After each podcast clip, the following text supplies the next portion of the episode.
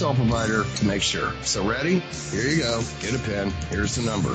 Studio A is 712-432-6958 and Studio B is 716-748-0112.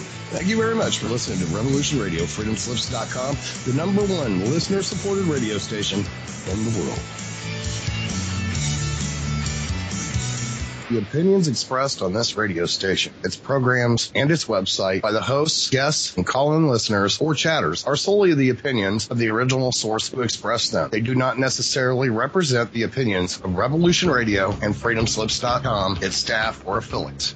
You're listening to Revolution Radio, FreedomSlips.com, 100% listeners support show. And now we return you to your host.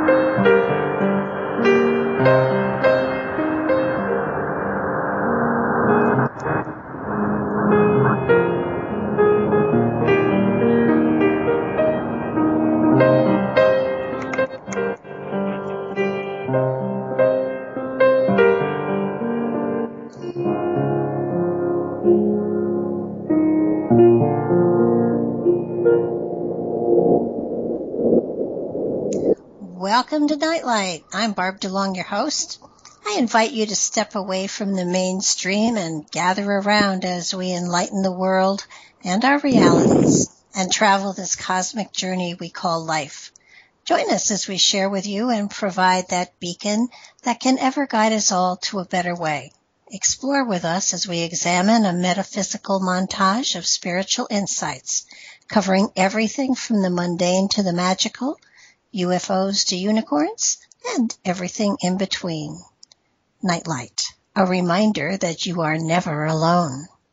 Tonight we welcome back Gloria Amendola. She's an author and intuitive with a passion for esoteric knowledge and dream language. She likes to find the truth of things hidden beneath the surface.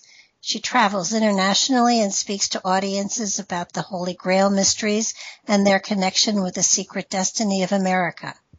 Her travels have brought her to sacred sites worldwide to experience these powerful landscape temples firsthand, and they have changed her from the inside out.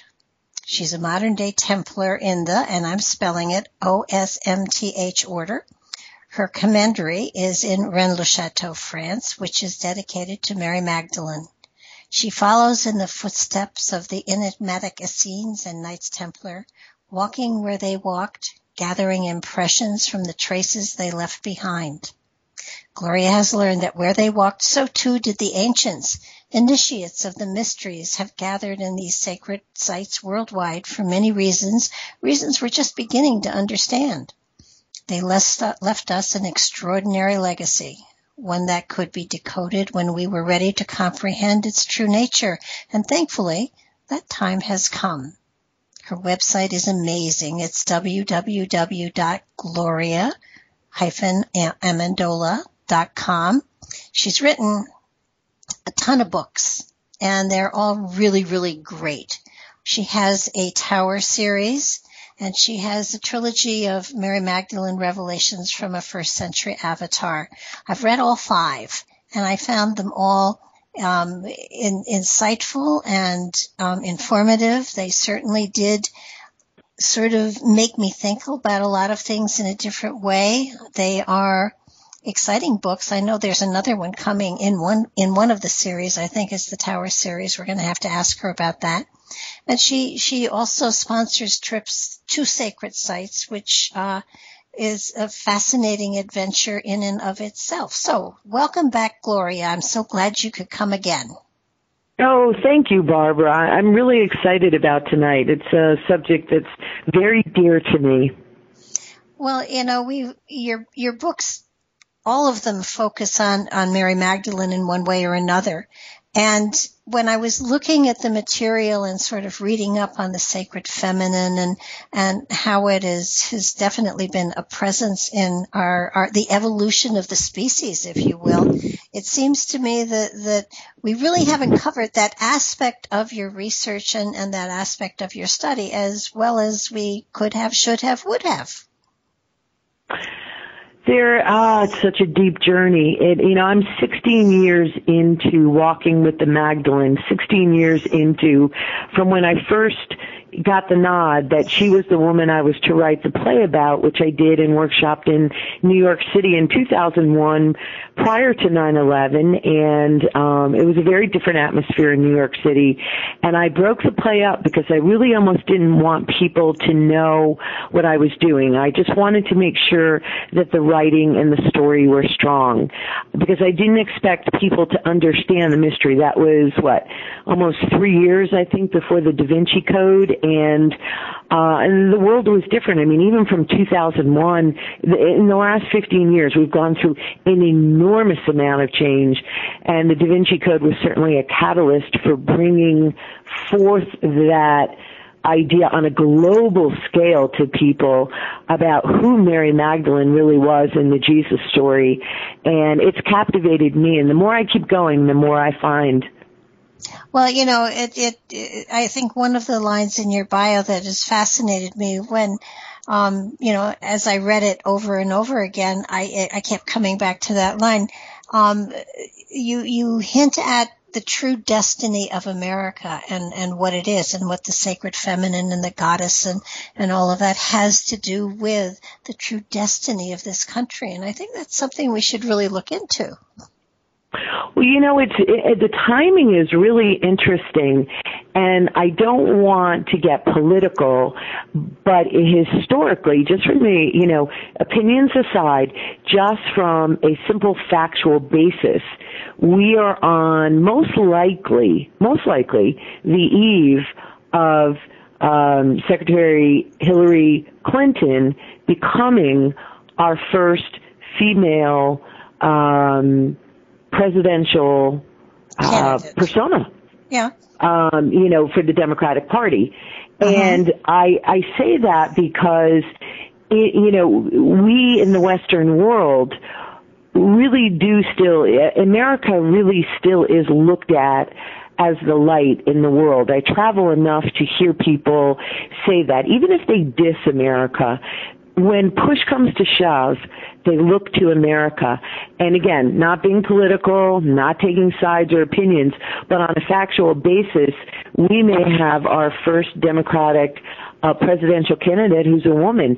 And that is, and, and whatever you think, again, not political, just keeping it simple and factual, we are integrating the feminine here in America. And it hasn't been easy.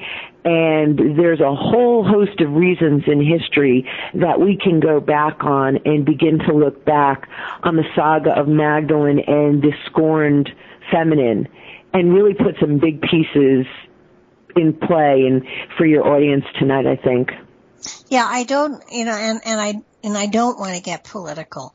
Um, and, and I do feel that the presence of women in this country are, they are coming slowly into a greater equality. I mean, and, and there's still, it's still, they got a long way to go. Um, but, but, you know, you, you can go back to the, to the 1900s where, where, where early 1900s where, where they didn't even have the vote. And, I know. And, and so, and, and what, what is fascinating is that in history, and, and, and, the further back you go, the more profound it becomes. Women were really had greater prominence in in all of society, and and go ahead. Well, you know, I I think there was a time for the matriarchy, uh-huh. and then there was a time for the patriarchy.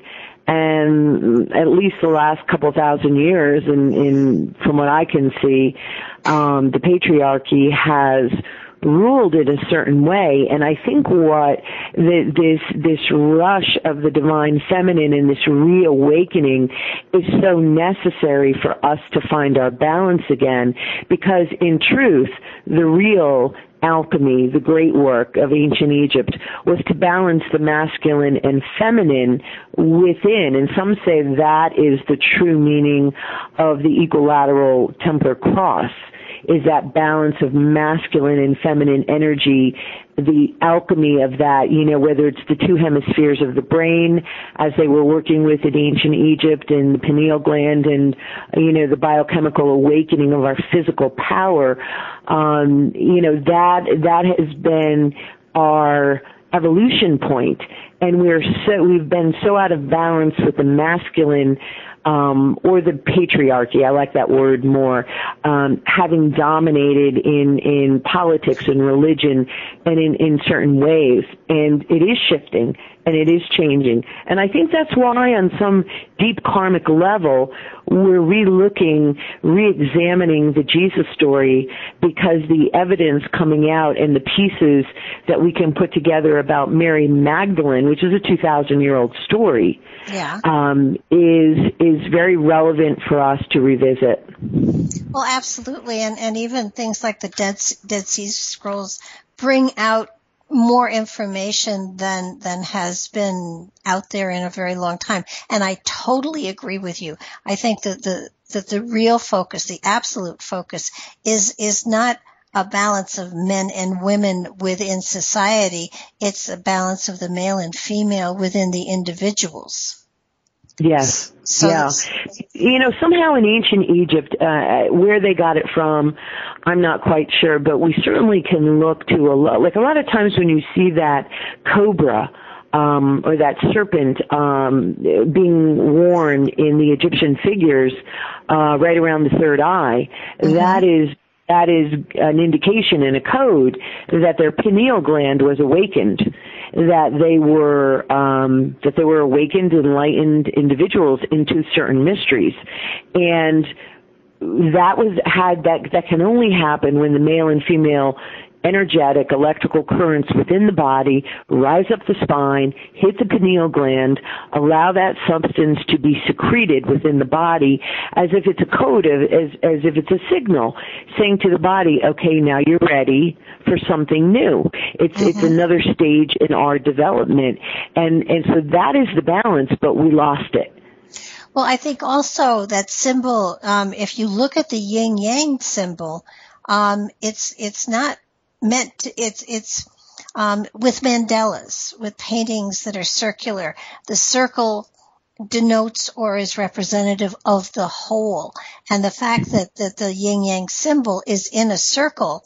Um, I think people don't understand. It's not a man and a woman in that circle. It's the male and the female within the individual that is in perfect balance, and and therefore there is a flow. There is a a greater understanding of you know, bringing the feminine into the male energy so that the male has the emotional balance, bringing the power into the woman so that the woman has, you know, the power to, to exercise the wisdom that she carries within. I mean, it's, it's something that, that all of us should be striving for. And, and certainly, certainly activating the pineal gland is, is one of the ways to go, whether through meditation or, or whatever activity you, you so choose. But, um, yeah, I think well, that. It's funny you talk about the circles because if you look at Magdalene's gematria or gematria for for your listeners, that's like an ancient form of numerology, and so we look at the numbers that were ascribed to the letters that were her title. This comes from the work of Margaret Starbird, um, but I always bring it up because it's so relevant. So the gematria in the ancient world ascribed a number to a letter, just like if we were to get our names done and get into numerology, you know, that's the conversion we're looking at too. But this was this was an ancient, ancient form. I believe it was both in Hebrew and Greek, and maybe even in in, in another language too. I just don't remember what that was.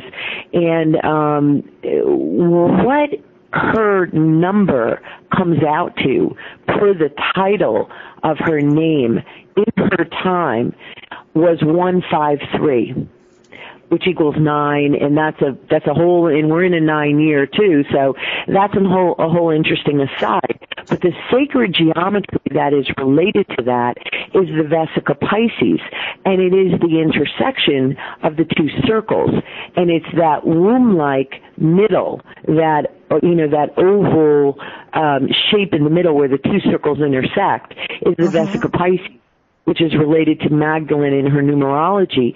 And it's funny, so you're talking about the circle. So if you look at one as masculine and feminine, then the holy of the holies is that womb in the middle. And even even in uh, pentagonal geometry and in the great cathedral system, that womb, that shape, was prominently featured in cathedrals. So they were mm-hmm. trying to tell us something. Yeah, and and you know it goes way, way, way, way back. I just you know the the further back I went with all of this, you know, in, into the into the goddess energy, into the sacred female. I mean, it it was it was bringing a new understanding and wisdom into the wholeness of the people and. Um, it, it's it's one that I think we still struggle with today because you know you have powerful men and powerful women, and it, it in, in in all of the reading that I did, I kept coming over and over and over into the the material that that, that suggested that that God was a, a, a balance of the masculine and feminine. God was not male or female. God was a combination of the two in, in complete balance.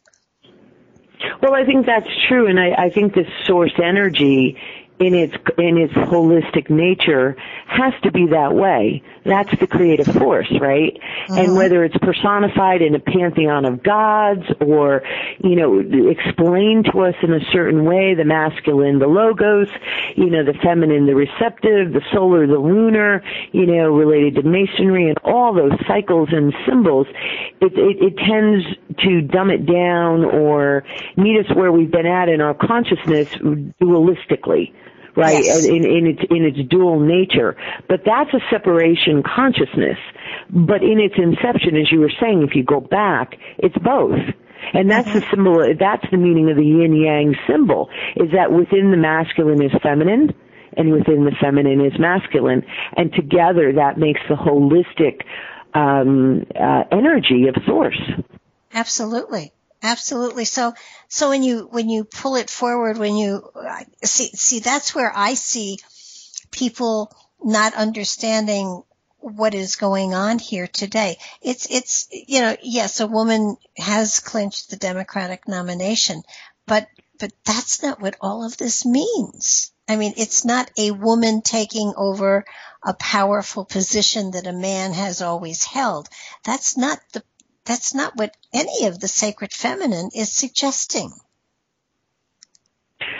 That's true, but certainly when I was in the professional world and I dealt with powerful women, what I always observed, and you know, things have changed a lot in the last decade when I, you know, left that profession for good. Um, but what I always observed with very powerful women is that the way in which they ascended the corporate ladder, if you will, is that they had to assert their masculinity. They had to play a man's game in the corporate or business world, even if they were a woman. And their and their sta- and their success was measured by how well they played a masculine game or exerted exerted that more aggressive, more masculine energy. Um, and and and I and I and I know that was the way that it was happening, but it seems to be shifting so that now in the last 10 years women have um, ascended enough there's more to come in powerful situations. And now they've had a chance to establish that trajectory. And now it's a reevaluation of, wait a minute, things are not in balance here. They don't feel right. Um, if you have a woman in charge or involved or women in charge or involved or doing well in companies, sometimes the dynamics are very different than if it's very male oriented. And I think we're working through the ripples of all of that imbalance and trying to balance. Well, you know, I so think- and in the world is really shifting in the way it's it's expressing itself in in um, the corporate political power broker world. Well, I think one of the things when I look back on all the archetypes, um, you know, Isis, Gaia, Ishtar, uh, Persephone.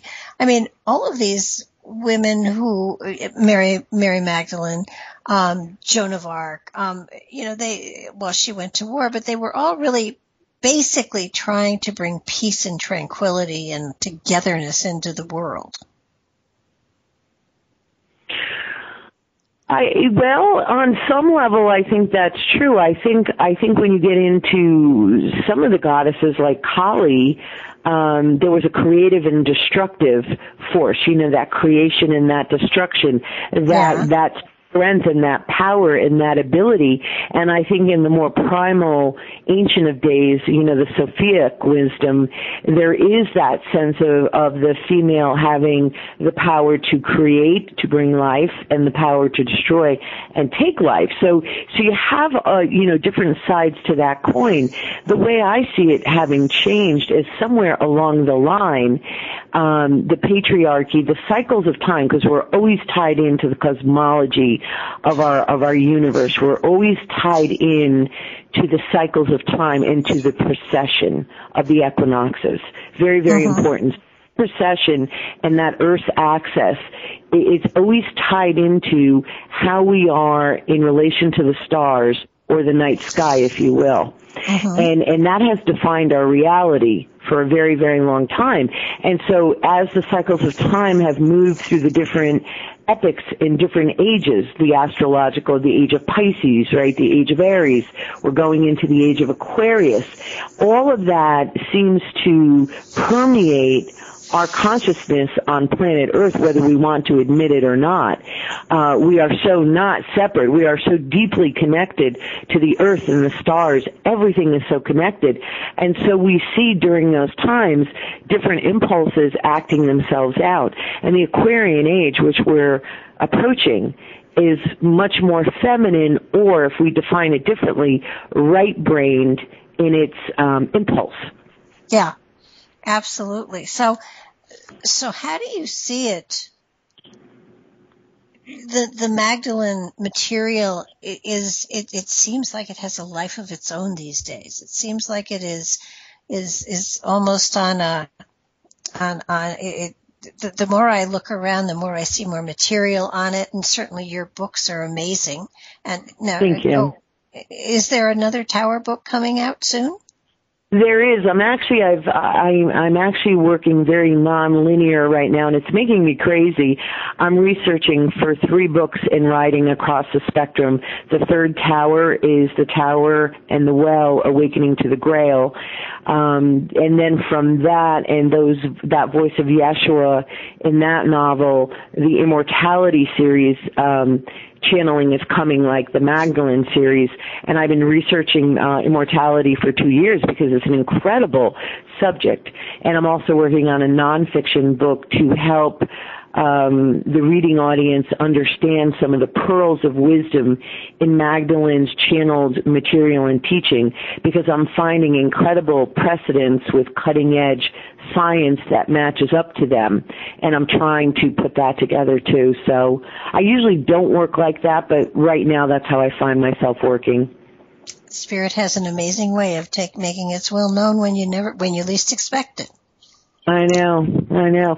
You know, but I think as you talk about the resurgence of the Magdalene, I think it is it is critically important um, for people to understand that over the last 2,000 years, from a religious perspective that was very dominating worldwide until more recently, um, especially with Catholicism, or if we look at it differently, the uh, power of the Vatican. Mm-hmm. Um, you know, their money, their power, their influence it is so critical for us to go back and look at the Jesus story because we know it's not what we've been taught and we can there there's so many uh there's so much good information out there about the dying and resurrecting sun gods in the ancient world of which that was placed over Yeshua or Jesus and and others, you know, Mithras, uh, some say Osiris or Horus. I mean, there there's many, many. And then we look have the archetype of the the Isis archetype, right? And we have mm-hmm. all those, you know, fertile, creative, powerful goddesses. And and when we look at Magdalene, she very much follows the Isis lineage, in my opinion um, and and a lot of other people as well. And so we're really looking that because it's a story that has dominated our psyche quite incorrectly for a very, very for two millennia. So as we we go back and return to it. I believe as a collective, for those who wish to make that correction, they're doing so. Absolutely. And that's why the Magdalene is so important because she is the feminine, not the, you know, Jesus or Yeshua, he was pretty, he was pretty steeped into the feminine energy. He would have understood Isis worship in his time Mm-hmm. It was mm-hmm. very prevalent. He would have understood the goddess. Even when we have that transmission of knowledge coming through John the Baptist in the River Jordan, that dove descending is Sophia. That are the, that is representative of the feminine wisdom teachings, which Magdalene inherently knew because she was her own powerful avatar, and that was her base of, base of understanding. So even if you go back and look at the Nag Hammadi text, not the Dead Sea Scrolls, but the Nag Hammadi text, and you look at the Gospel of Thomas, there's there's one part in it where Jesus is talking about making the female disciples male. And yes. what yeah, people don't that. often quote is about making the male disciples female. And he's talking again about that balance of male and female energy, that alchemy that goes back to ancient Egypt for sure. And so Magdalene, she was aware of all of that and she was in her power. And it wasn't a time where women were, um, kind of allowed to be in their power. Well, yeah, well, the disciples, you know, really didn't accept her. No so so that uh, and and she was the one that was supposed to go out and do the teaching theoretically, uh, according to what I've read, anyhow. So well, she did go out and do the teaching, and if you spend time in France, especially southern France, Provence and Languedoc in particular, and even in the Ariège region of southwest France, you will find many um, church murals and statues and symbols and stories where she was the teacher she absolutely, without a doubt, was the true teacher. So when they look, when you look at the the esoteric knowledge as opposed to the traditional, the traditional says, well, Peter was the rock and he he formulated the church, but Magdalene was the teacher of the true esoteric tradition, which was the secret school of Jesus. Well, and according to your books and according to your research, I mean that that Jesus did survive the cross, that they did go into um, Paris, and that they they and their family did thrive and teach and yeah. and, yeah i mean that's where you know not only did i channel that that that was a tough one for me personally with my catholic upbringing. I was able to get past the idea you know accept the idea that jesus was married and had a family. That that was an easier uh rewrite for me. But when i got to began to really accept when Yeshua would come to me in shamanic journeys and vision and meditation and say, um, I didn't die on the cross, and I would be so um, uh, disturbed by that because not because I couldn't process it intellectually, but emotionally and in my psyche, I had been so trained that it just was. Um, it was a much harder shift for me to make and and so I really do have uh, have um, compassion for people that are looking at this material now and may be shocked or you know maybe they've heard it and they're wrestling with it. But I remember Yeshua saying to me very clearly in my in my meditative meditative work that you're just going to have to get over it. Whether whether you can accept I did or I didn't, he would come to me and say you're just going to have to get over this and move on and just let it work itself out. And I didn't like that answer in my meditation. I, I, I was kind of, you know, not happy with that, but I kept going and I wrestled with it and I made my peace that whatever, whatever the truth was, I was going to accept it. And I've come to learn after all these years that it really was recorded in the ancient Essene and Rosicrucian uh, teachings, among other independent sources, that he clearly did not die on the cross.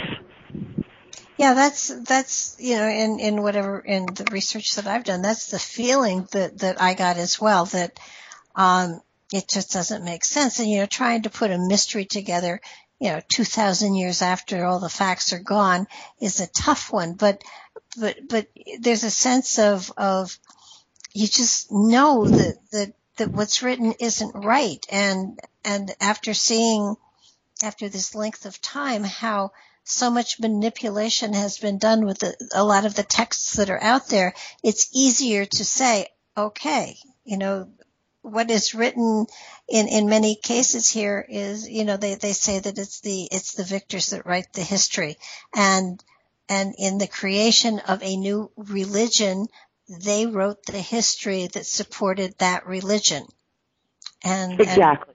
And, and, exactly. And, you know, and you so, know, in my in my latest research on on Yeshua, because that's what I need to do for the third uh, novel, and then into the the, the channeled material, um, I've I've you know looked into the Essene and Rosicrucian information, and and I have to be fair. It wasn't only Catholicism that twisted the story, but even when Jesus was the instructions for his education were deposited, they say, at Mount Carmel at the mystery school there in the Holy Land for his education. By like 12, 13 years old, uh, the Essenes took Yeshua to India because his training required him to understand the teachings of the East as well. Mm-hmm. And by the time he was 14, he was pissing off the priesthood there because he was talking to different castes of people that they did not approve of and teaching them the truth. Uh-huh. And his life was threatened, and they got him out of India, and he went to Tibet, um, and and he ran into some difficulty there too. So the the point being that in the life of of Jesus, people need to understand that whether he was in the Holy Land annoying the priesthood there, I'm making a larger point, or India or Tibet, he was still speaking the truth. He was committed to bringing in a new consciousness. And his, his partner in that dance was Mary Magdalene because she was an equal, she was powerful, and she was trained in her own initiatory practices. Thank God the two of them had each other because they certainly didn't have much acceptance in the world. Maybe the secret school, maybe a hundred or so people, but you know, they, they, they embodied an incredible and powerful truth in a world where priesthoods were mainly corrupt and were used to holding the power and they didn't want to give it up even though they wanted to be in his presence and and they wanted to learn from him. When push came to shove and those who were corrupt found out about him his life was always threatened. So it's no it's it's it's no um it's not a far cry to understand you know it's not a stretch of the imagination to understand if he underwent that as a man in his world at the time. Could you imagine what magdalene as a woman who was powerful and understood the mysteries of ancient egypt and isis and and, and had no voice in the world? Could you imagine what she went through? No i can't. That's well and and yet in paris uh, in France, um, there there are churches, there are statues, there are. Um, I, I mean, it's Magdalene who is worshipped. I mean, you know, she's the one they pray to. It's it's you know, it's not that Jesus didn't exist because of course he did, but but you know, it's it's it's they seem to be honoring her in France much more and better than any other place in the world, as far as I can tell. You know, I, I totally agree with that. And in all my travels worldwide, I have never been to a country that just by the feel of the earth alone, you know, put your feet on the ground in France, take your shoes off, put your feet in the earth, in the sand, in the red dirt, and feel it. And it is feminine in impulse. It is a feminine feeling to it.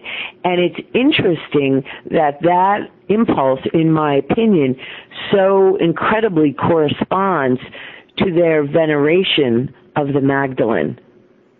I think, you know, they go hand in hand. Now, I mean, this goes along with, with the Templar material as well, but is, do you find that that, that theory, that philosophy, that feeling, that movement has has made a foothold in the United States. Yes, I absolutely do. From the time when I began to um, study about her and write about her, it started in the year 2000. Nobody seemed to have a clue or even care. And when I workshopped the play called Magdalene's Vine in New York City, nobody cared. You know, the writing was strong, thank God, but did anyone care? No, not at all. But then, for some reason, it started to spread. And when the Da Vinci Code came out, for whatever reason, you know, timing is everything, that catapulted that seed to a massive audience globally. I guess it was an idea whose time has come, right? That that old phrase.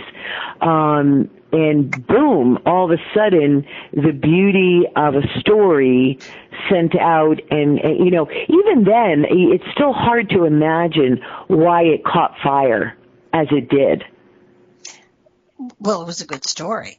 And, but, but I think it awakened in so many people um, you know, I have often felt and, and, and, and, and still do that, that, that fiction writing and movies um, usually there are elements in them that are that are seated there unconsciously to help awaken the consciousness of everyone who sees who sees or reads the work. And even though it's not something that that they they get out outwardly subliminally that seed that trigger is planted within their consciousness. And it does feel to me as though so many people are are, are, are having those aha moments and it's like, wait a minute, what's going on here? And, and, and they start asking the right questions or they start searching for the material. So that, so that I think it's so true. And, and, and when I started to, um, talk about the Magdalene and write the play and, uh, begin my Magdalene circles and, um, I mean, I'm, I'm at least three, you know, up to 300 or more that I've done all over the place. I mean, people would show up, but they didn't even know why they were there. Mm-hmm. And it was really funny. And I would talk about this stuff and I'd be so pumped because I'd come back from France or England or the UK or Scott, you know, with all this, this, this, this passion and this revelation. And it was as if I was dealing with many people, many good people who were doing interesting work.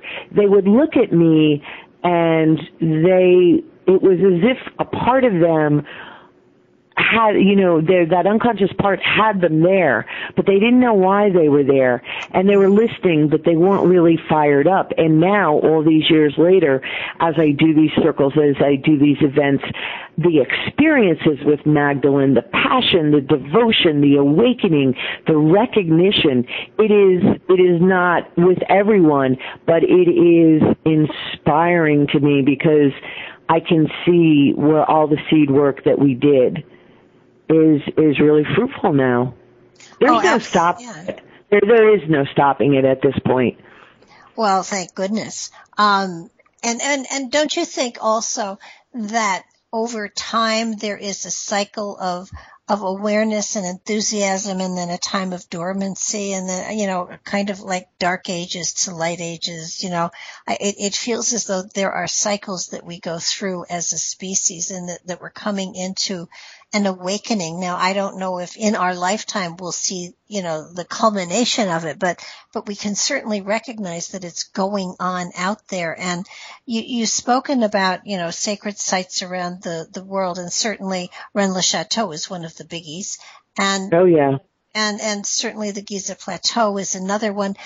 What are the ones, you know, you, you talk about and, and you've been um, to, to many sites here in the United States, just for those who are curious about, about, you know, where are some of the sacred sites that are here in the United States that people can go to and feel the energy in?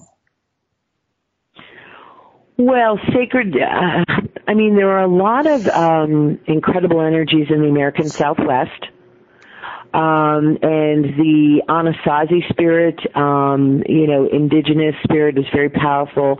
But many people um, believe that the Templars and, of course, the Essenes, uh, and we have some interesting artifacts like the Tucson artifacts, which show um, their their passage. Like once they once they came to the northeastern United States was and Canada, that was really their their point of entry. They began to come, you know, move across the country country to obviously the West Coast. And I mean, there is even the recording of a Rosicrucian in a scene community in Carmel, California in the 1600s. There, there, there are these imprints. There are Holy Grail mysteries everywhere. So, uh, you know, it's, it's hard for me to pinpoint um, you know, I can do it in France so clearly, and I can do it in the UK more clearly with certain sites and then certain cathedrals and following the Templars and the Guardians of the Grail, as I call them.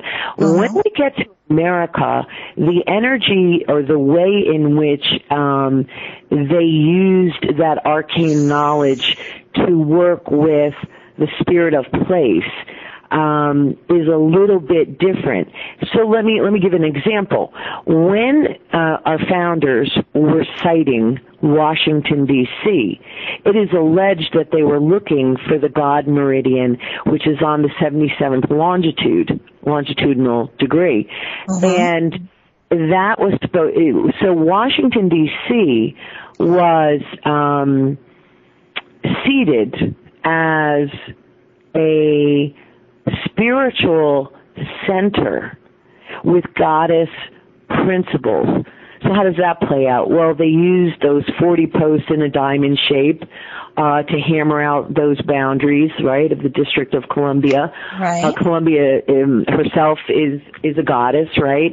They they were learning in in the salons in Paris and in France the the mysteries, which included the Magdalene and the Divine Feminine. And I think I may have already said that it's believed that Jefferson in Washington definitely had connections, uh, bloodline connections, if you will, both in family um, lineage, and you know we could go off on that too. So while they may have been flawed men, especially Jefferson, um, although it be it brilliant, they were given a destiny to bring the goddess energies and veil them but nonetheless incorporate them and their Freemasonic brotherhood really helped to do that in Washington. So if you ask of where where is there was there sacred energy intended in this country, we can look to Washington D.C. and you can go there and find a lot of nods to the mystery and to the feminine and to the great work and the balancing of the masculine and the feminine.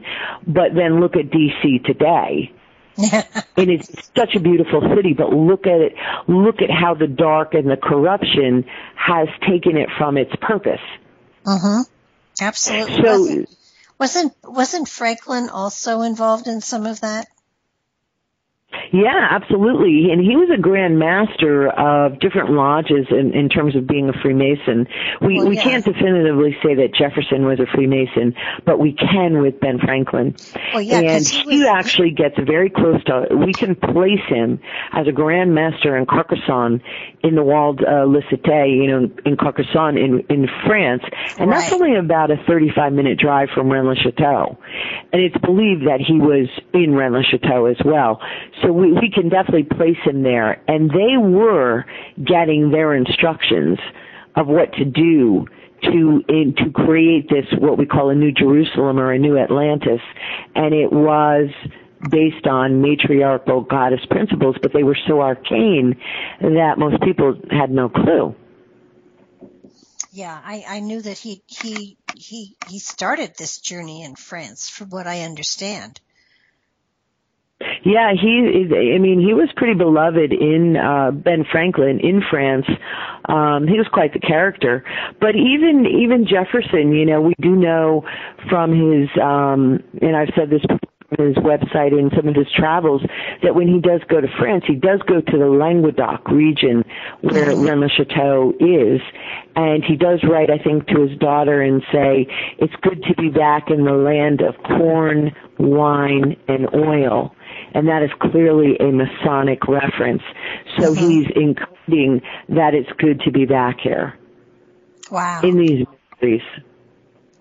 You know, it's just, you know, when you start to look at history with different eyes, once you get, you know, beyond what, what school has taught you and find that most of it's not true, um, it, it, it is a very exciting journey to, to take a look, especially with the, the way they laid out Washington, their intentions. Um, these men, I mean, the founders of our country were deists. They weren't really religiously oriented, yet they were extraordinarily spiritually oriented. And, uh, exactly. I mean, you hit on you hit on such an important point for people to understand. People go around and blindly say, "Well, this country was founded on Christian principles." No, it really wasn't. And if you look at the founding fathers, they were deists. If you look at Jefferson, he rewrote the Bible and he, re, you know, to a Jefferson Bible, and he took out certain references that he absolutely did not believe in, and he had great reverence and respect for for Jesus, but mm-hmm. but they knew, they knew. I, I have a slide in one of my presentations. Uh, it, it is so mind-boggling. Let me see if I can find it really quick, but it's it's about. um it's about his understanding of who uh, who the Catholic Church was um, in his time. And I could imagine if this kind of comment was made today by the press, picking, you know, with the press picking it up, they would have had a field day. But these are things, I think I found it here. Let me see. Okay. This is Thomas Jefferson, and this is a quote of his. And he says, he, he's talking about, let's see if it's prefaced in the slide before. Let me just get back to that. No, it's not. Okay. So I took a I took this quote out and put it in a presentation I recently did up in Salem, Massachusetts. The clergy converted the simple teachings of Jesus into an engine for enslaving the world and adulterated by artificial constructions into a contrivance to filch wealth and power to themselves these clergy, in fact, constitute the real Antichrist. Very interesting. And that was Jefferson. Well, yeah, good point so you know so so what they were doing and and people will say to me as a rebuttal they'll say well jefferson owned slaves and jefferson was a flawed man and you speak of them as if they were so enlightened. And i say no no no. Take a step back. They were they were receiving instructions from let's call it a higher power for the moment and they had a mission and they were to create this country and create documents that would basically allow people to be free so that they could spiritually evolve. Did they mm-hmm. understand what they were being given? Did they understand what they were really doing when they were, you know, right in the middle? You know how it is when you're right in the middle of something? You know, it's hard to keep the vision. It's hard to keep everything together. I mean, you know, 16 years ago when I started on my my journey with the Magdalene, it was a passion. But did I know what I was doing half of the time? No. And when I even first started Magdalene circles, I didn't have a clue what I was supposed to do. And I would meditate and it would come. And whether it made sense to me or not, I stuck with it. But I had no clue at times what I was even doing.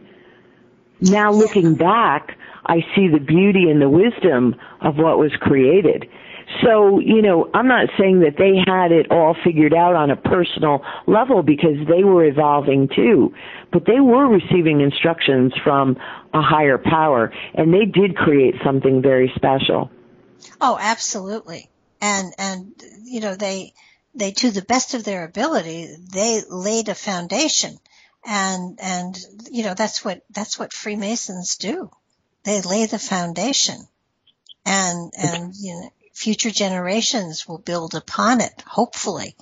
Um, I, I, think that, that, you know, we may have wandered off the path here and there a few times, but I, I think, I truly believe that there are sincere people out there that are still striving with the same cause and the same purpose to create something that has, you know, beauty and power and wisdom and and you know faith. And and you know it's it's it, every now and then you step you step back and you say oh my goodness you know this went awry. But but maybe that's part of the whole project. Maybe going off the track for a while makes it you know creates the the need to go back on track and move forward again well, it could be, and I, and I may have said on the the last show that we did in April, um, I may have said this, but it bears repeating. According to an astrologer friend of mine, he, I had asked him, "What does it, the astrological chart of America look like?" And he said, "We are at a, a crossroads where we're either going to return to our founders' vision of this country, or we're going to go deeper into decay." And maybe it'll be a little bit of both. Maybe it's not that, you know, black or white. Maybe there's a lot of gray areas. But the only way in which we restore the vision and move forward is by resurrecting um, the feminine the feminine understanding, the feminine wisdom teachings, because that's the only thing that gives balance and sustainability to our world at this time. Mm-hmm.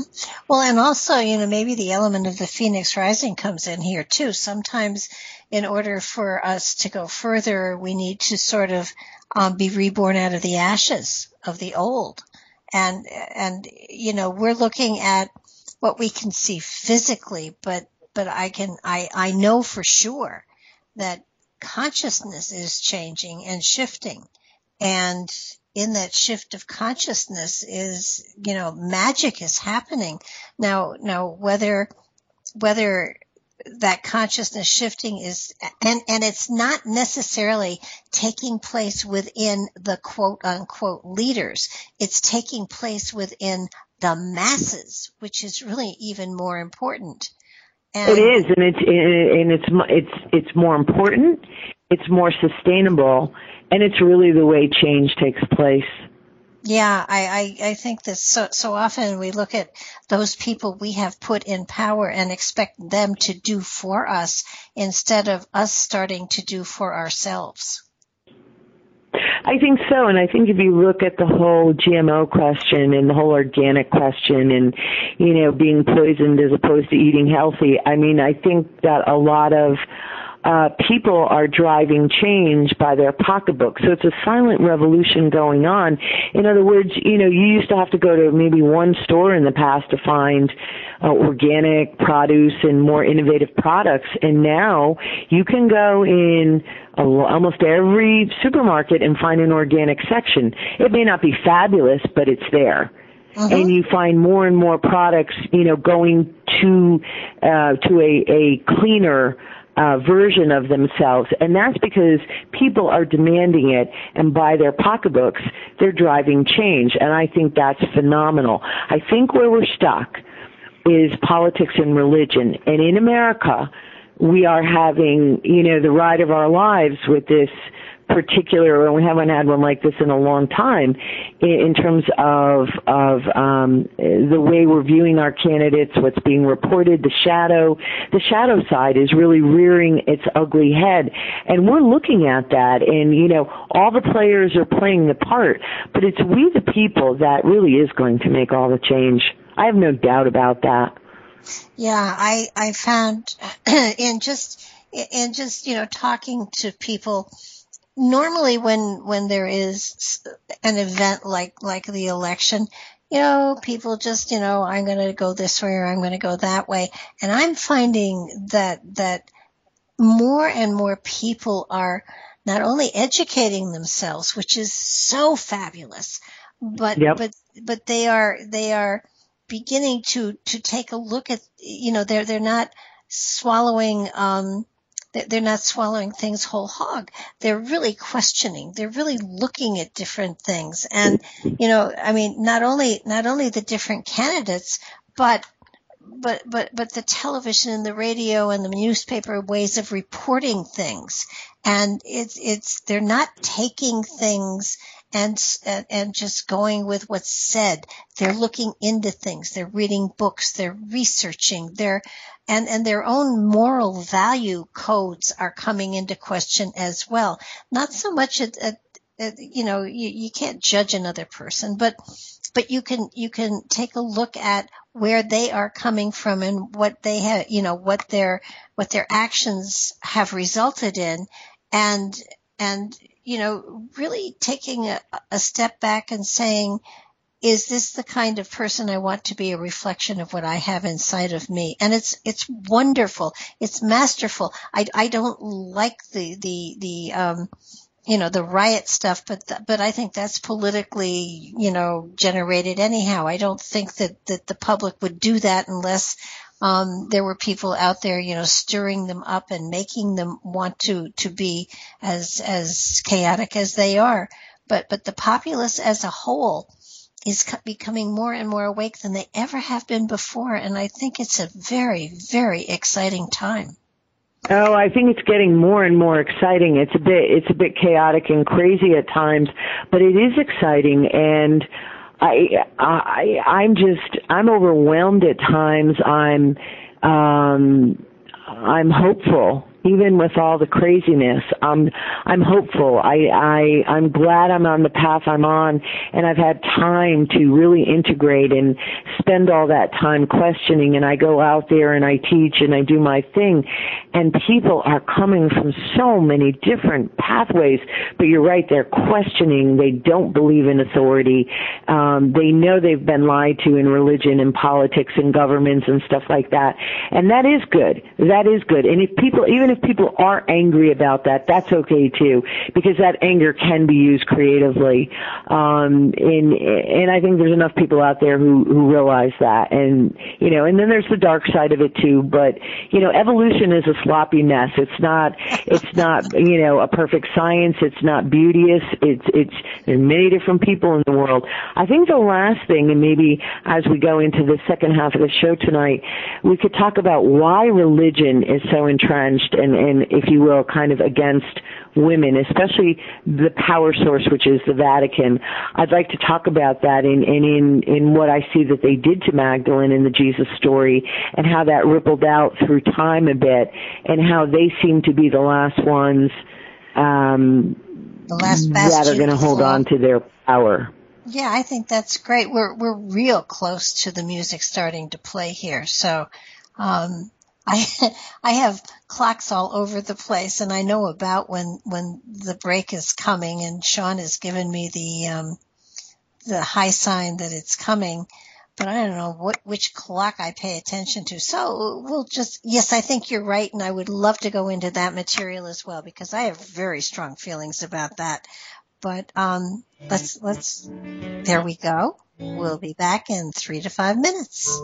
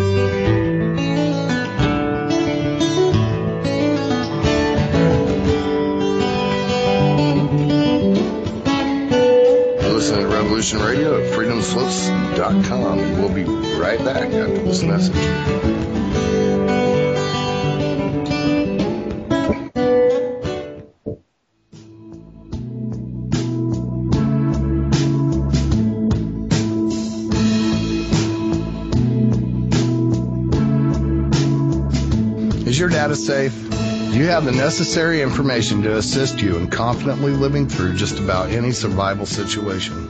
Is survival and gardening, off-grid living, medical knowledge, or even natural or man-made EMPs on your list of personal concerns? Do you have your documents and your personal information in a safe place in your hands where you know where it is? Well, check out our preloaded EMP proof thumb drive. Over three gigs of survival documents and how-tos, plus the USDA offline food preservation website and much, much more, including a surprise bonus we just can't tell you about here. With plenty of room left over to store your most important documents. Imagine if a megavirus or a computer failure took out your bank, or all the banks for that matter. Are your banking records safe in your hands? So when they get things fixed and repaired, you can say, hey, look, this is what I had. You have it. I want it back. Is your personal data safe? Family records, addresses, phone numbers? Well, squeeze on over to freedomslips.com. Yes, that's www.freedomslips.com. Click the banner on the homepage for the EMP proof bullet drive to get the full scoop of everything that we offer. So, folks, keep your data safe for your peace of mind. Revolution Radio, freedomslips.com. You don't need to expect us. We're already here. Ladies and gentlemen, can I please have your attention? I've just been handed an urgent news story, and I need all of you to stop what you're doing and listen. On the go? Still want to listen? Don't have one of those fancy phones with too many buttons. Don't know what an app is? Or you don't even care? Well, we got you here at Revolution Radio. Now you can dial in 24-7 to listen to our shows. We have a number for Studio A and Studio B, and best of all, it's free. Don't forget, carrier charges for your cell phone provider may apply though, so check with your cell provider to make sure. So ready? Here you go. Get a pen. Here's the number.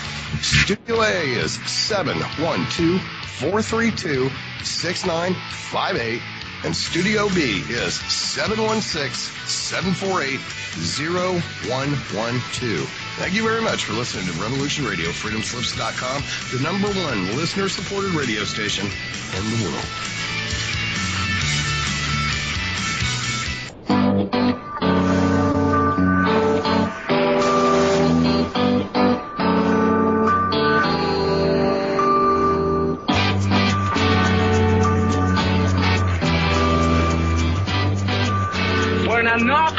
Syndicalist commune.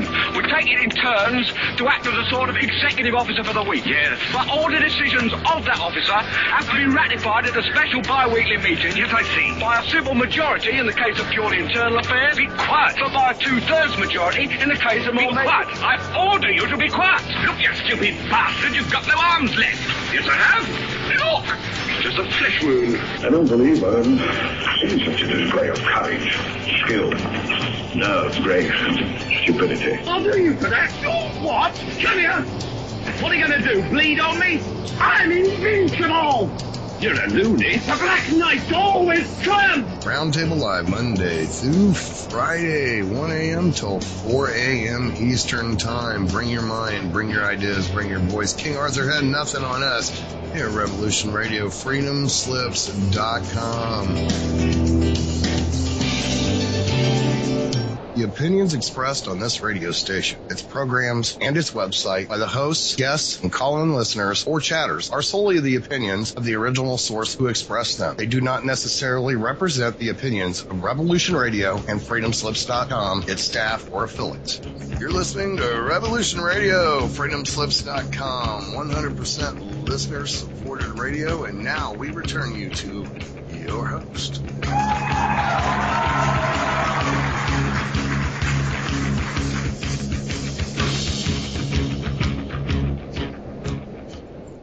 And Nightlight's back. Thank you for tuning in to Revolution Radio at freedomslips.com. If you like what you hear, please help us endorse our efforts and airtime by visiting the station's support page and making a donation. From the station owner to all levels of management, the entire production crew, and every host. We all work without compensation of any kind except, of course, for the joy of being a part of a very unique and special station that supports a true sense of freedom.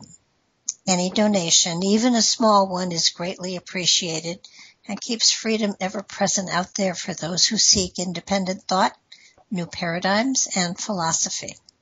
So help us keep all of this wonderful material out there. Help us to uh, enlighten the world in our own way and if not enlightened, then challenge, then open to question, then bring new insight into everybody's life. So uh, a small a small donation would be greatly appreciated. Okay, Gloria, let's hit religion. Wow, what a subject, huh? I did um while we were on break, I did look at another um, presentation. And just in case, because I don't know if we've ever covered this material, but just to understand, you were talking earlier about um, the victors in history writing our history. Uh-huh. And what was really recorded, and and when you go back and you really start to look at history and tear it apart, a lot of it, and especially as we go back further, was erroneous. It was incorrect. So, believe it or not, in the New Testament of the Bible, there is no mention of Mary Magdalene ever being a prostitute. And yet, even to this day, and, and certainly for a long time, that's how people uh, came to know her as being a prostitute, but no mention. And we know it came from Pope Gregory. Uh, it was about 590 Common Era and he made this decision to conflate two women, two stories in the uh, stories that got included in the Bible. There were many that didn't, and many mm-hmm. texts didn't. Um, and he reduced the confusion, and he just conflated the story and created his own narrative, whether it was um, intentional or not. It stuck. It stuck for so long that even when a papal bull, like um, like um, a directive that comes down from the Pope, from the Vatican, was issued in 1969, officially saying Mary Magdalene is not a prostitute.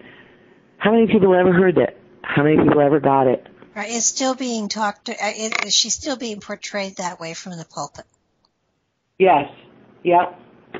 And and I think you know if if I had to garner a guess, based on all my years of research and all the things I've seen and all the people I've met, I've come to the conclusion, and I've really took my time coming to this conclusion, that it was deliberate. It wasn't an accident. It was deliberate. Because in changing the Jesus story into a religion that could be bought and sold, the Council of Nicaea, Constantine, changing the story, banning the books.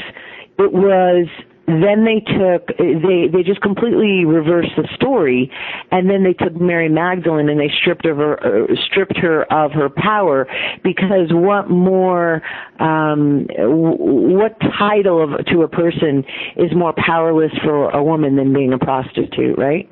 Right. Right well, and and you know it's funny because even even Constantine, his his mother, uh, traveled all over the place gathering relics and things like that. They were they were um, they, they they were fascinated with with the relics. Um, by the way, did you want to take calls because we do have some calls coming in? Oh, sure. Okay, Sean. Um, hi, eight six zero. You're on the air with us. Oh, am I? Wow. Yes, you are. So, am I able to ask a question? You certainly can. What I want to know is, am I wasting my time in the relationship that I'm in? Oh, I'm so sorry. We're not doing readings tonight. Oh, you're not? Nope, but thank you for calling. Okay. So, how can I listen into the show, though? Because I can't figure it out now that you changed the station. Um, Well, if you go to Revolution Radio, um, the website, you can hit the chat button, and that will pull up the um, the uh, the recordings of the shows, and you can listen right there. Okay, thanks. Thanks for calling. Okay, Gloria. Yep. It's it's it's it's. sorry about that. Um, That's okay. You know you know how it is when when you're a psychic people um always always want to slip a question in. Um I get it. she had a good question. Um are people wasting their time with their relationships to the church? Should they be looking at a more spiritual way of of venerating and and um you know, being enlightened by the teachings of Mary and Jesus. Ah, I, I guess I have um, a couple of responses to that. And I like to make this distinction when I talk to people because there are people who are attached to their religion, which I think, by the way, as a collective, we are moving away from. Uh, I think the statistics basically show that. But for those who still are, to you know, they need to look at what that relationship with the church is like. And if you're looking at the Catholic Church in particular, having come through that system, they do not treat women equally. And I don't know why any woman would want to be bound by hierarchical rules that um, want power over women. Doesn't fly in my book. That's not a that's not the way Jesus would have wanted it because he loved women. He understood their power. He, you know, it just, it makes no sense to me. And also too, if, if, if you can bear to look at it, the Catholic Church is full of doctrine and, um, policies that are not based on the teachings of Jesus No, nor no, on the teachings of the Essenes in the way at all. So attaching yourself to an institution that is deeply flawed and has sought to control people and manipulate them, why would you set yourself up for for that kind of relationship? I, me personally, I can't do it. Maybe somebody else can. Well, you know, the mores of the time when, when Constantine was, was creating the church, um, you, you know, women didn't have a very large, um, they had no power during that particular time frame. They were basically, you know, a necessary whatever in order to perpetrate your, your genetic pool. But other than that, they, they didn't have any power. So, so in creating the church as they did, it was all males. Well, that's true, and there therein began the great imbalance in our world.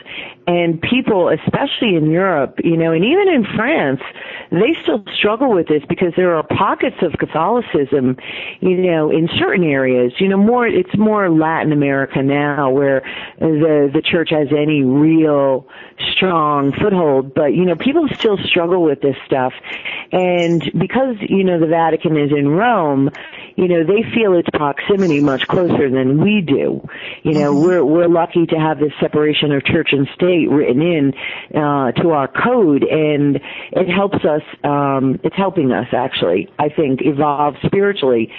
So when when you begin to look back at all of that and see the machinations that were created, I mean, we were talking about the Roman Empire and its decline, reorganizing and becoming basically, give or take, the Holy Roman Catholic Church.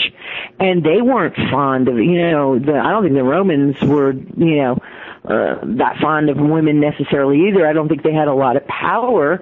Um, but, but I think that, I think what really, um, the point I'm trying to make is that the Vatican has always known the truth, but they chose not to embrace it. And their mercenaries killed the descendants very deliberately. So let's let's go back and look at France and Europe and the Inquisition, uh-huh. right? Okay. if you look at, there was a widespread belief in medieval times that Jesus and Mary Magdalene were married and had children. Right. It was prevalent. It was probably like it is today. I don't know. I can't compare it, but but there was a widespread belief. Now Louis the Eleventh of France, he ruled between 1461 and 1483.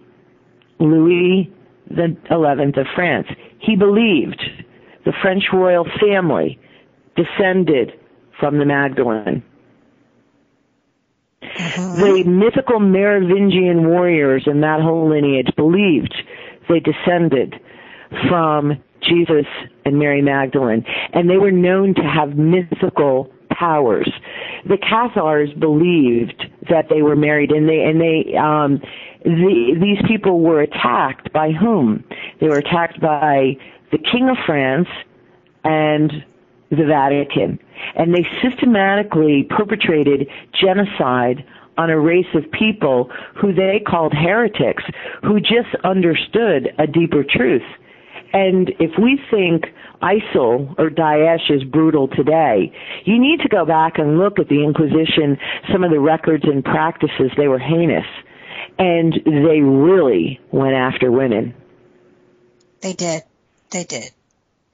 And it, you know, and it, and it kept going on and on. You know, after the Inquisition was over, you know, lots of other things still kept being perpetrated, and they were, it was primarily um, perpetrated against women who showed any um, ability um, for the divination arts, for the understanding of herbs, for the connection to the pagan practices connected to the earth.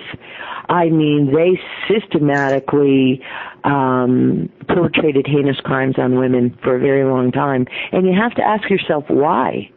Even look at Joan of Arc. I mean, you know, she, you know, talked to angels, and they they they did not treat her well towards the end there. No, they didn't treat her well. I mean, Joan of Arc is a whole nother story. Um, a very Christ-like mission, but it, it's actually believed in, in parts of France and in certain circles.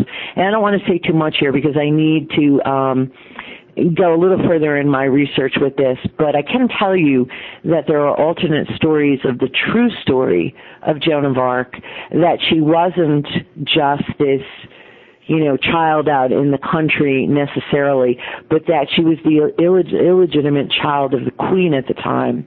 And she was schooled in the ways of the royal court. So when she goes into the, you know, to the court of, uh, of, of the king, you know, the royal court to, you know, to talk trash, if you will, she, somebody was schooling her. And she was great and set up. So her story has never even been properly told. Yeah, I suspect that, uh, you know, and I've heard, um, you know, here and there, just fragments that, that she did not die when she was supposed to have died, that, that she had, she did live on. Um, that's absolutely yes. That's it. That's there's a, an understanding in France France about that, and there is supposed to be archival evidence of her much later on in her life making requisition to travel um, to a royal ceremony. Might have been a coronation in Germany. Not positive. It's a little sketchy. I'm still trying to track down all this stuff, but um, yeah, making requisition to travel to another country. Um, her story has not been told, but was she set up? Absolutely. Um, did certain powers um, betray her? Yes. And why? Think about think about the power that she had. Oh, absolutely. I mean, it it it had to be for her frightening and yet amazing.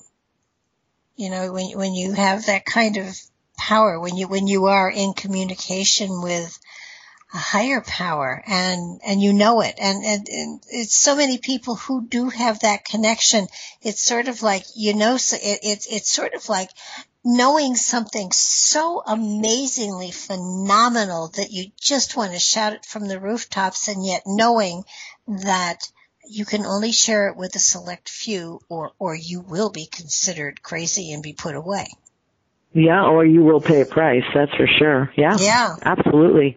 I mean, if it happened to Jesus, it's going to happen to anyone, right? Anyone, and, and so, you know, there again, when we talk about this relationship to the church, if you think about it, there, and I've said this many times, but I don't think, you know, it's something that again bears repeating because of the programming we've all gone through. If, if Jesus was truly the Son of God, right, in, in that understanding, Mm-hmm. and the, the people could kill him, what, what subliminal message does that send? you know that even if the son of god you know acts out of control speaks you know spoke his truth did what he did the powers that be in any given epoch of time in history can kill them Yeah, no, i mean that, that's archetypal presence on the dark side that we've received without even knowing it because really shouldn't the son of god be all powerful yeah, he pro well he I he was, and yet he didn't use it against anyone. You know, I mean, come on, he he was here for peace and love, not warfare. Right. Right. Right. And he was and he was here to enlighten people, you know, not to redeem them, but to reveal a pathway of initiation.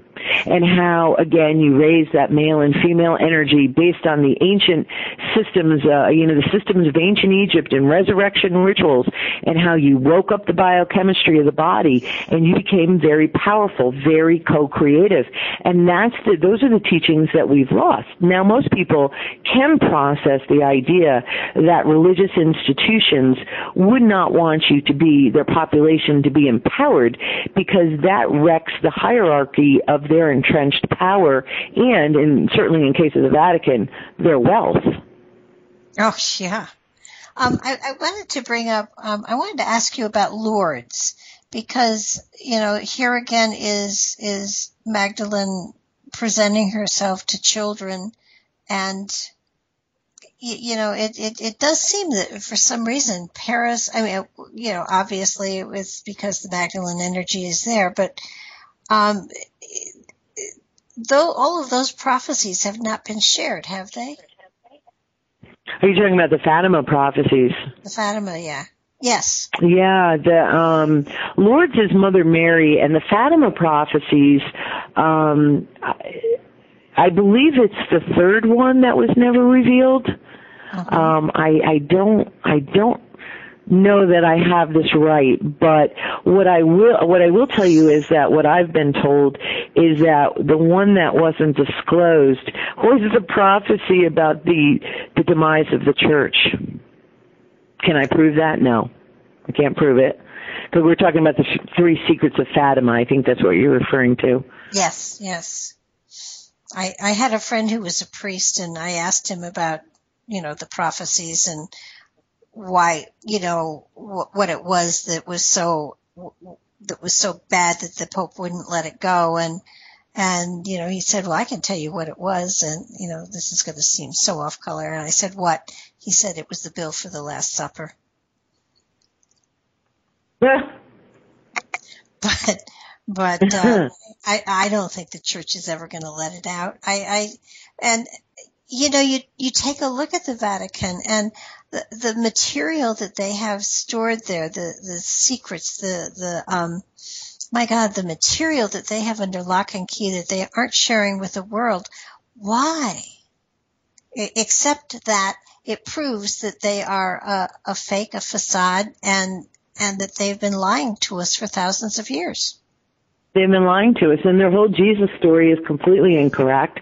And you know, not only is it incorrect, not only did they destroy the Magdalene's reputation and try to strip her of her power, what they didn't plan on was that the people would rise up and the people would say, "We know the truth," and nobody embodied that more and especially in southwest France, although the Cathars were in other parts of Europe, but nobody embodied that more than the Cathars. And when you go to the Rennes area or the greater Languedoc and Ariège actually, you, they have a, a word, it's, it's called OC, O-C, and it's a very defiant yes. And that's why in the fires of Montségur, you know, the parfaits, the perfected one, the priesthood, the enlightened ones, you know, they came down off that pog, off that mountain, and they said, we would rather die in your fires than live a lie. And they believed in the alternate story and they knew how they they believed much more than just the corruption of the priesthood. They understood its evil and its dark side. And and Jefferson was basically saying the same thing calling them the antichrist. I mean mm-hmm. that's pretty powerful. Oh i'd say so. I, especially since antichrist really isn't um, in the Bible, and yet for some reason it seems to have sunk into um, are the vernacular that that you know that there it, it is prophesied there will be an antichrist. As far as I understand it, there there to me an antichrist is someone who is against the teachings of Jesus, the true teachings of Jesus, and that would. Well, that, I mean, I I think that the you know the, again from the Vatican, from the high up, from the high places, I I don't believe that they they ever truly had that as part of their agenda. I believe it was a money making operation that uh, was put forth by Constantine and then those who followed in and the Roman Empire to to just control religion controls people. And you know the Romans were good at certain things and they adapted you know they adopted some of their practices. I mean we know that bloodline descendants were ruthlessly hunted down murdered. I mean, when this story finally breaks, and so many of us have dedicated so many years to, you know, even just trying to get the facts, you know, we've had to pull them out of thin air and, you know, go through, go through hoops because they literally gathered everything, they destroyed it, they have it in the secret archives, they make a joke of it, they say, oh, you know, that's just silly. I mean, please, please we're we're looking at a much darker aspect and that darker aspect feared the power of the feminine. Yeah, I, I, it, it, it seems to me that, that things, either politics or, and, or religion or both or, or any corporate anything, it's, it's sort of like, you know, absolute power corrupts absolutely. And I think mm-hmm. that's what we're seeing in so many places. Somebody in, in one of the, in the chat room said perhaps things are more complicated, multiple gods, multiple dimensions, and a lot of soap opera among them all. It's true. And yet that which was preached by Jesus and Mary was so simple and so easy. Well, we have to understand it was, but we but we need to make a distinction. The exoteric teachings, the exo, the outward to the public exoteric teachings of Jesus were simple because they mm-hmm. had to be. Because if you understood his audience at the time, they had to be parable, they had to be story, it had to be something that the people could understand. In the inner circle, in the esoteric, of which it is believed that the secret school numbered of about 120 that those teachings were based on the mystery school teachings, based on ancient Egypt and other systems, certainly Eastern systems that Yeshua would have, um, you know, picked up in his teenage and, and early adult years in his uh, in his studies abroad, and then of course Magdalene with her deep understanding of the mysteries, especially goddess. So in their inner circle, they were actually wielding very powerful teachings. They understood the teachings of Pythagoras. I mean, Isis. They were very sophisticated and very smart and very powerful. So there really was, um, you know, there really at that time was a dual world going on for them. So, so, so love is always the central theme and that's awesome. And that's what was really put forth in the exoteric. But make no mistake, in the inner circle, they were working with very powerful concepts that they understood.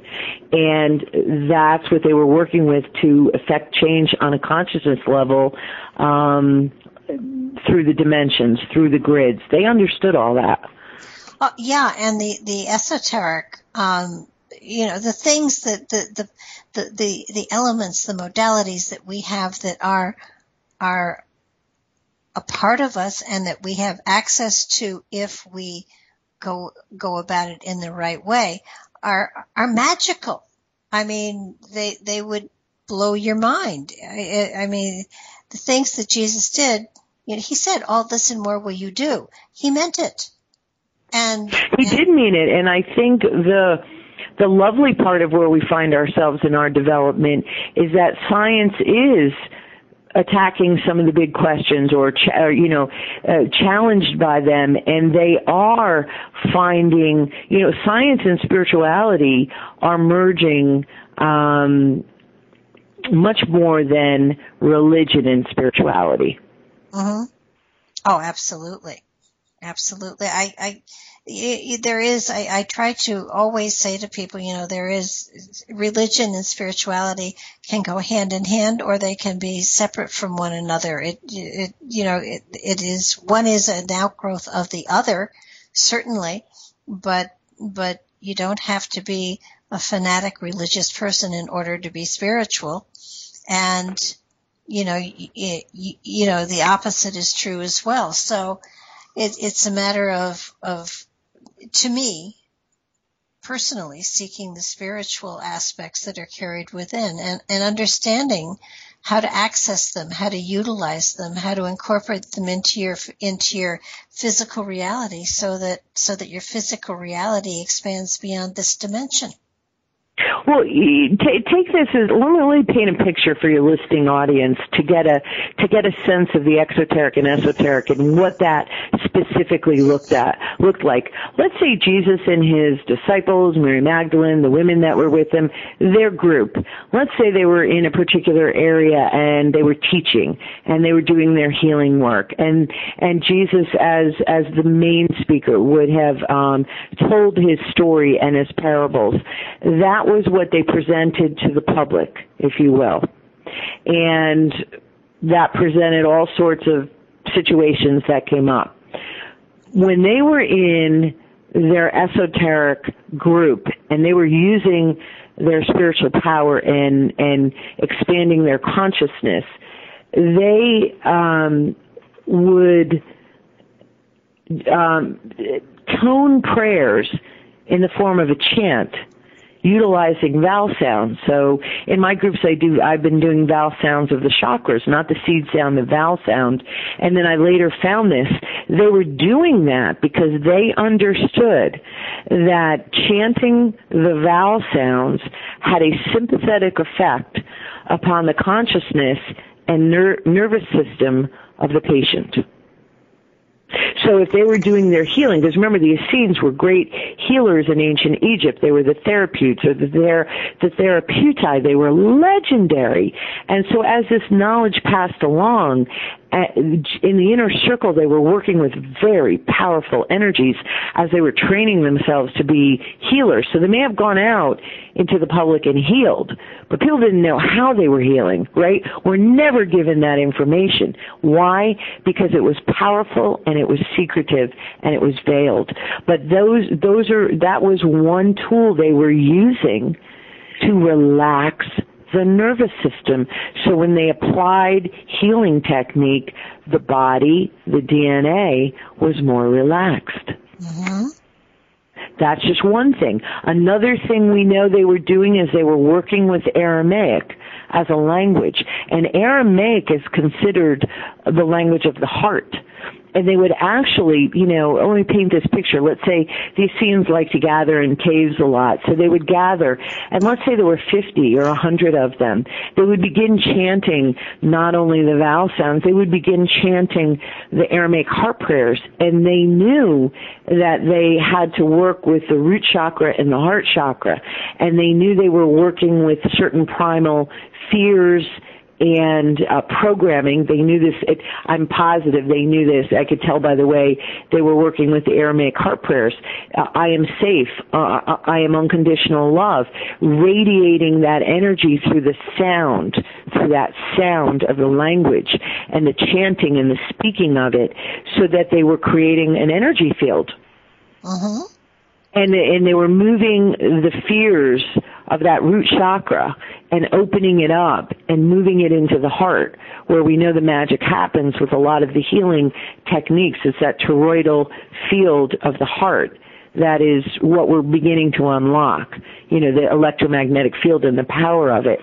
So in their in their private time, they were masters and they were teaching others around them to be masters and they were working in, with incredible um, powerful knowledge and the powers that be knew this stuff well it would seem to me that those techniques had to have passed down through time to this yes. generation yes and mostly they were passed down through the essenes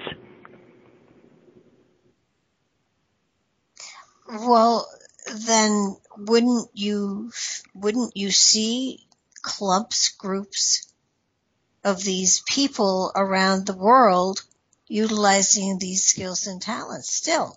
I mean, wouldn't it be something that was still accessible today if you knew where to look? Well, you can look to the Rosicrucian teachings for some of this and some of it's becoming more available. It's like Freemasonry. You know, you, you in the past nobody would tell you what any of the the rituals or the degrees were were about, and you know you were threatened the, the oaths of secrecy, and some of that still holds true today with Freemasonry and Rosicrucianism. But there's plenty of people coming forth. But I think, in my experience, what I've observed is that you have always a teaching whether it's secret or not. But you have to match the teaching with your personal power. Mm-hmm. And that power only comes from initiation and clearing and transmuting and transforming the great work in ancient Egypt, alchemy, you know, personal spiritual alchemy and the pathway of the grail, the grail stories. It was all about personal alchemy and how, you know, you have to merge with the feminine energy if you're a male to complete that process within yourself. That's what's encoded in those stories.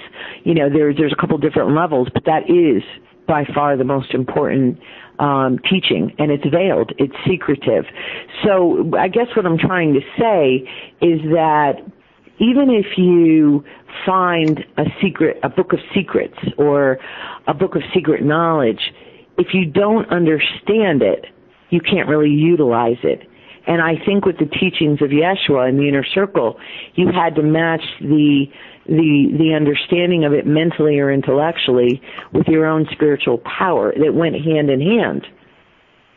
So, in in other words, um, I have always I have come to to believe, you know, this week this is my theory. You know, it it may it may change next week, but my theory is that the quote unquote Hall of Records that that Thoth speaks of that that we've, mm-hmm. we've heard bandied about is is truly encoded within our each person's individual DNA. And I totally agree with that. I totally and, agree with that. Okay. So, so maybe I'll keep this theory for a month or so. Um, so that, so that, so that the journey, the initiation you're talking about is not one you, you, you go externally to seek, but it is an internal journey into yourself and your self-awareness and your higher consciousness where, where you have access, where you can trigger the activation of these different strands of DNA that are not at this moment vibrating, turned on, whatever you want to call it. We, we, we don't use but, but a, at least one pair of, of the strands of DNA that we carry within us. All the rest of them, the scientists call garbage DNA, and I think they're the priceless pieces of DNA that we've all been looking for externally for generations. I I agree with that, and I think when we were talking earlier about activating the masculine and feminine energies within us, and again that being encoded in the quest for the Holy Grail, is that if if if our body systems are set up so that if we do the work of remembering, awakening, transmuting old behavioral patterns, old thought patterns, old beliefs, really being spiritually responsible for our journey. And we raise the Kundalini energy and we raise it up and we go past that sacral chakra and the sexual impulse and we keep raising it up into the brain, into the pineal gland. The pineal gland is the third eye. It's the eye of inner sight. But it's believed that when that truly gets pinged, a substance emerges, oozes, and uh, you know from it. And to me, my belief is that it signals to the body. It's an inherent system that says, okay, your body recognizes, ooh, that's been released. The person is ready, so we're going to now go to the next lesson, the next level of experience because we got the signal. Mhm. Okay, we're they're ready. We got the signal, and I mean we know the body is a complex organism of messages.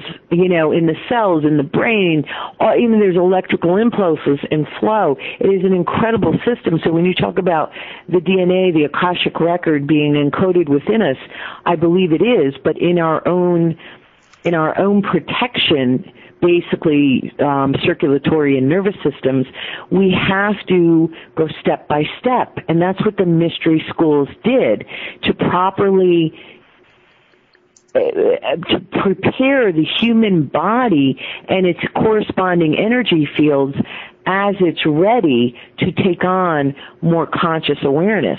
Because if we're not clear and we just go try and take it on because, you know, think about the last Indiana uh, Jones movie with the crystal skull and the character that Cate Blanchett played as a, as a German Nazi woman, you know, seeking the skull and at the very end when they place the skull with the other skulls, you know, in that um chamber, she wants know everything, but she's not really ready to know everything. She just thinks she is. So the skull sends forth the transmission and it kills her because Yeah. it's too much. She can't handle it. Well, it seems to me that that we carry within us ancient wisdoms, and it's it's a matter of of you know using them, learning them, um, awake, reawakening them by by sometimes study, sometimes you read a book and you and you suddenly remember something you already knew. It, it you know material seems very very familiar and and so so it's it's easy to assimilate it.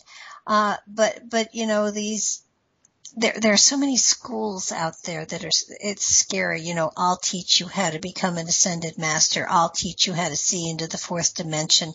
And the reality is we are our own teacher.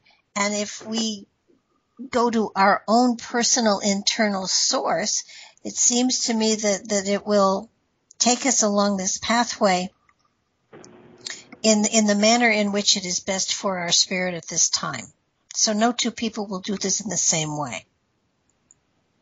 They won't do it in the same way, but I guarantee you that we, based on our biocircuitry in the human body, we have to, and I know this from my own journey, from my studies, and from what I've learned from, from other quiet masters, quiet masters, is that if Jesus came to reveal a pathway of initiation to prepare us for revelation, conscious remembering, you know, Magdalene says in my trilogy that our brains are wired for full remembrance and that Jesus had it and that we too will have it when we're ready.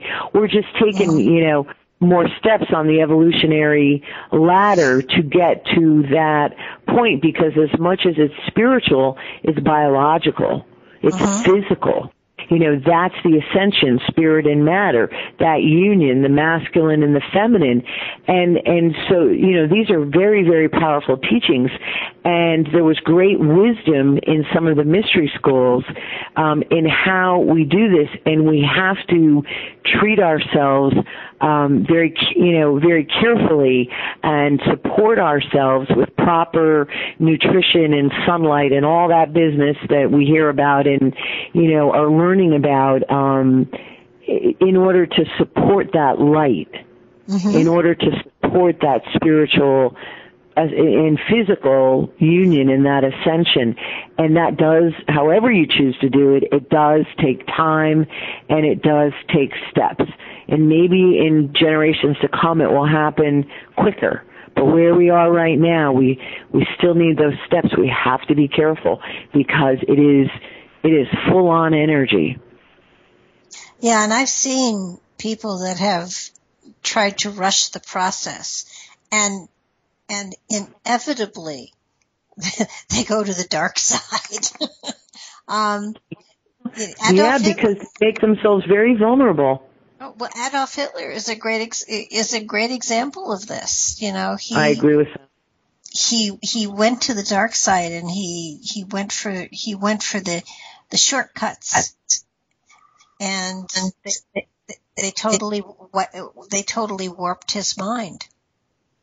They did, and you know it's really funny too because Hitler spent a lot of he sent his cronies to Southwest France, uh, Montsegur in particular, uh, to retrieve the secrets of the Grail, the Atlantean power tools, whatever we want to call them.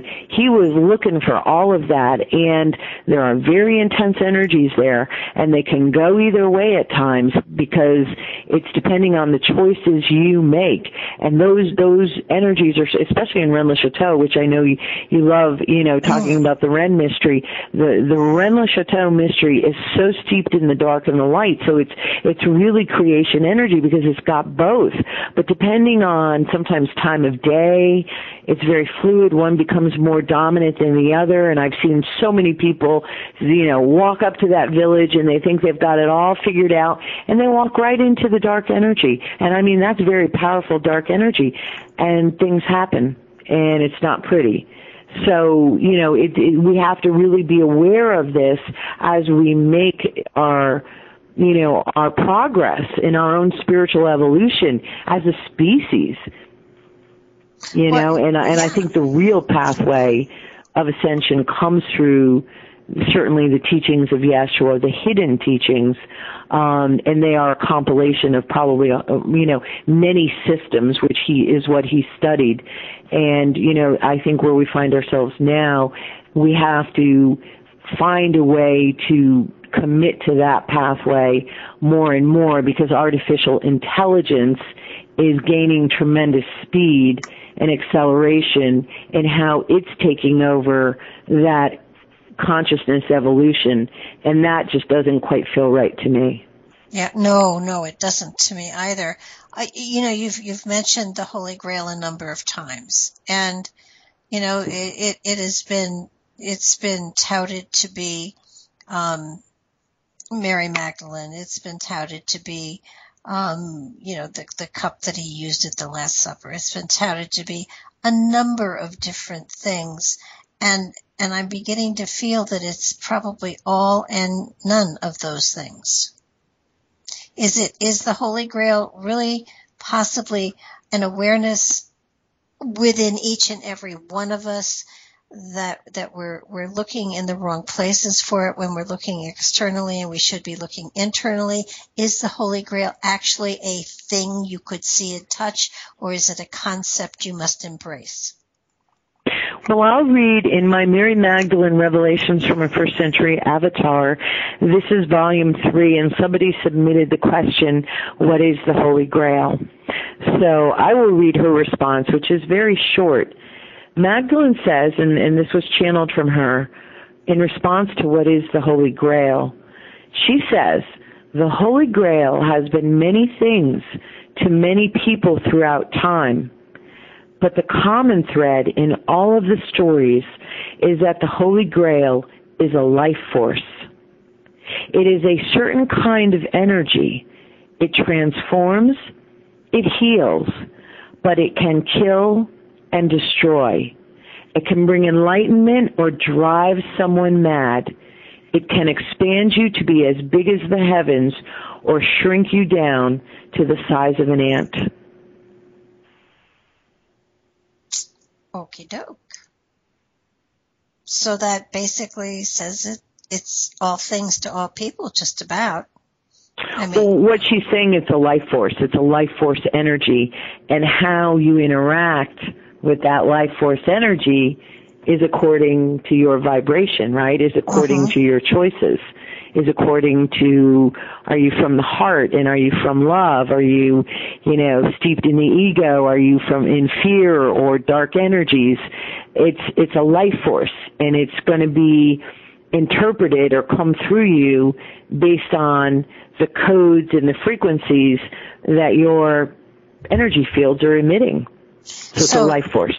So people who are chasing down, you know, um, a, a box with angels on it, um, and and you know, magic stuff inside are, are really chasing their tails because and and and that answer, the answer you gave, makes more sense to me than the fact that there there is a box that can kill people if they touch it, or or you know they they say that that, that the Holy Grail is in Ethiopia, or and they don't say what it is. They just say, "Oh, the Ark of the Covenant is in Ethiopia."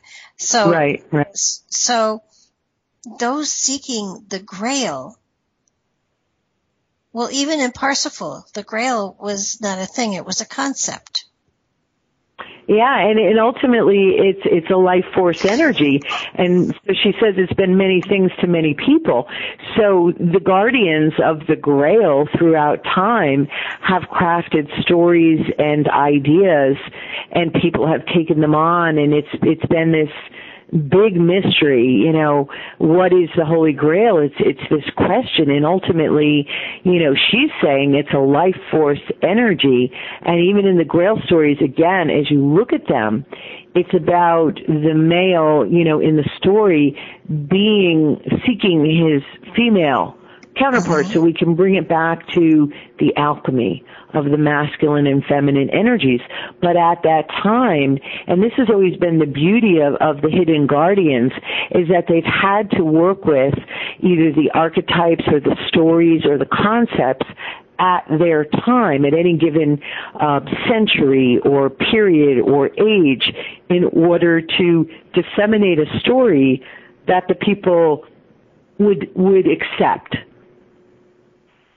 and Yeah. would take on. And and that's how information is encoded. It's just like in in the Freemasonic rituals.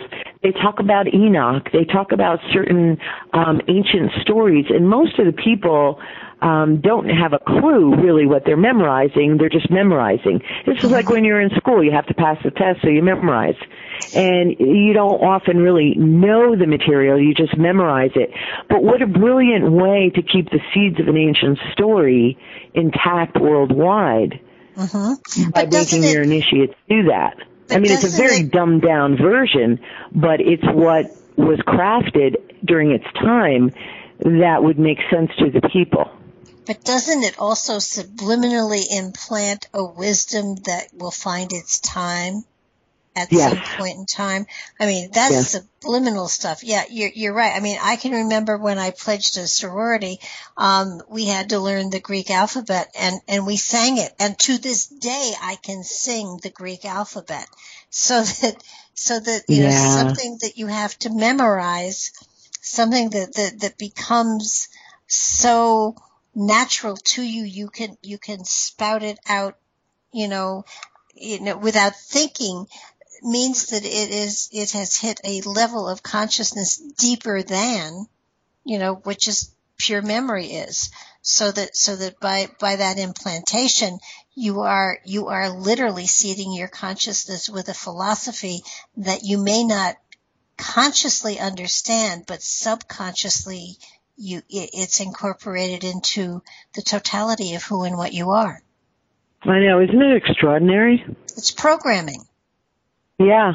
Yeah, it is programming, and I mean, I think I think there were certain uh, ways in which, at least, um, like like take for instance the Gothic cathedrals that the Templars funded and you know the Masons built throughout. Well, let's say throughout France, but you know throughout Europe. Some of the most extraordinary ones are in France, and they're in they're they're extraordinary even even to this day. If you look at the Great Chartres Cathedral um, outside, you know, to the west of Paris there that in itself is, you know, volumes of books, but, but basically, and not in its inception, because Bernard of Clairvaux would have had more of the sacred geometry of the temple, of the, of the cathedral, which was pretty much based on pentagonal geometry, the star, the five-pointed star, Venus, the feminine. That's what they were veiling there. But as time went on, they put in those beautiful stained glass windows with that famous sharp blue color. It's so mesmerizing. And so what they did for the people is they told stories in the windows because the people couldn't read, they couldn't write. You know, they so you know most of the population was illiterate, and yet you know in the Great Chartres Cathedral, one of the first windows you see when you walk in the main entrance to the right is the Magdalene window and it's uh-huh. highly heretical, but they put it in such beautiful color and story, and so the mind takes it in even though the people may not have understood it, but it was an initiatory pathway, and they were bright enough through using the secret knowledge they had to learn how to use light, sound, and color to stamp or program a memory onto our consciousness as well. Yeah, it's amazing. It really It is amazing when you begin to really see who were these people and how the hell did they know all this stuff?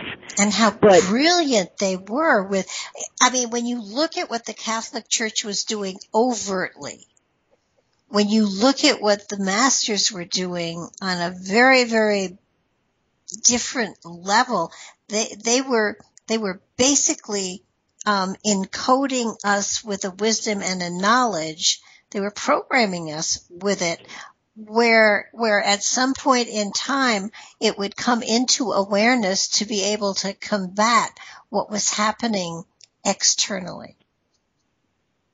Amazing, isn't it? It's really cool. I mean, I mean, it's extraordinary that this this has gone on. This is an excerpt just to kind of. It really goes with the theme of what we're talking about, and so we picked Chartres Cathedral as a very tangible, physical um, example there's a panel in there which hits this rising, um, you know, there's a summer solstice, a little hole that goes down to the floor and it beams this light. It's just precise and incredible. So this is from Freddy Silva's ebook, which on Chartres, which is excellent. He's talking about these alignments and these encodings throughout Chartres Cathedral, and he's talking about this particular panel in the cathedral that's lit by the rising equinox sun, the day given to the green man the Green Man, very popular. You will find him. I found him on on mansions in Newport. I found the Green Man. Um, the day given to the Green Man, who revi- and this is quoting from Freddy's book, who revitalizes and raises the land from the dead each spring. The moment, that moment, marks the balance of light and dark, masculine and feminine, the aim of every initiate of the mysteries. Wow. The symbolism was later portrayed in the checkerboard pattern, which is also in Rennes le Chateau on the floor in the Church of Mary Magdalene, used by the Knights Templar. Wow. Incidentally, well, the Corey, equinox piece. I'm sorry, but we're done. We've got to come back oh, again no! and finish this. Yes, we, we yeah. I, I'll call you and we'll get you back again real, real soon. But thank you so much for being here tonight.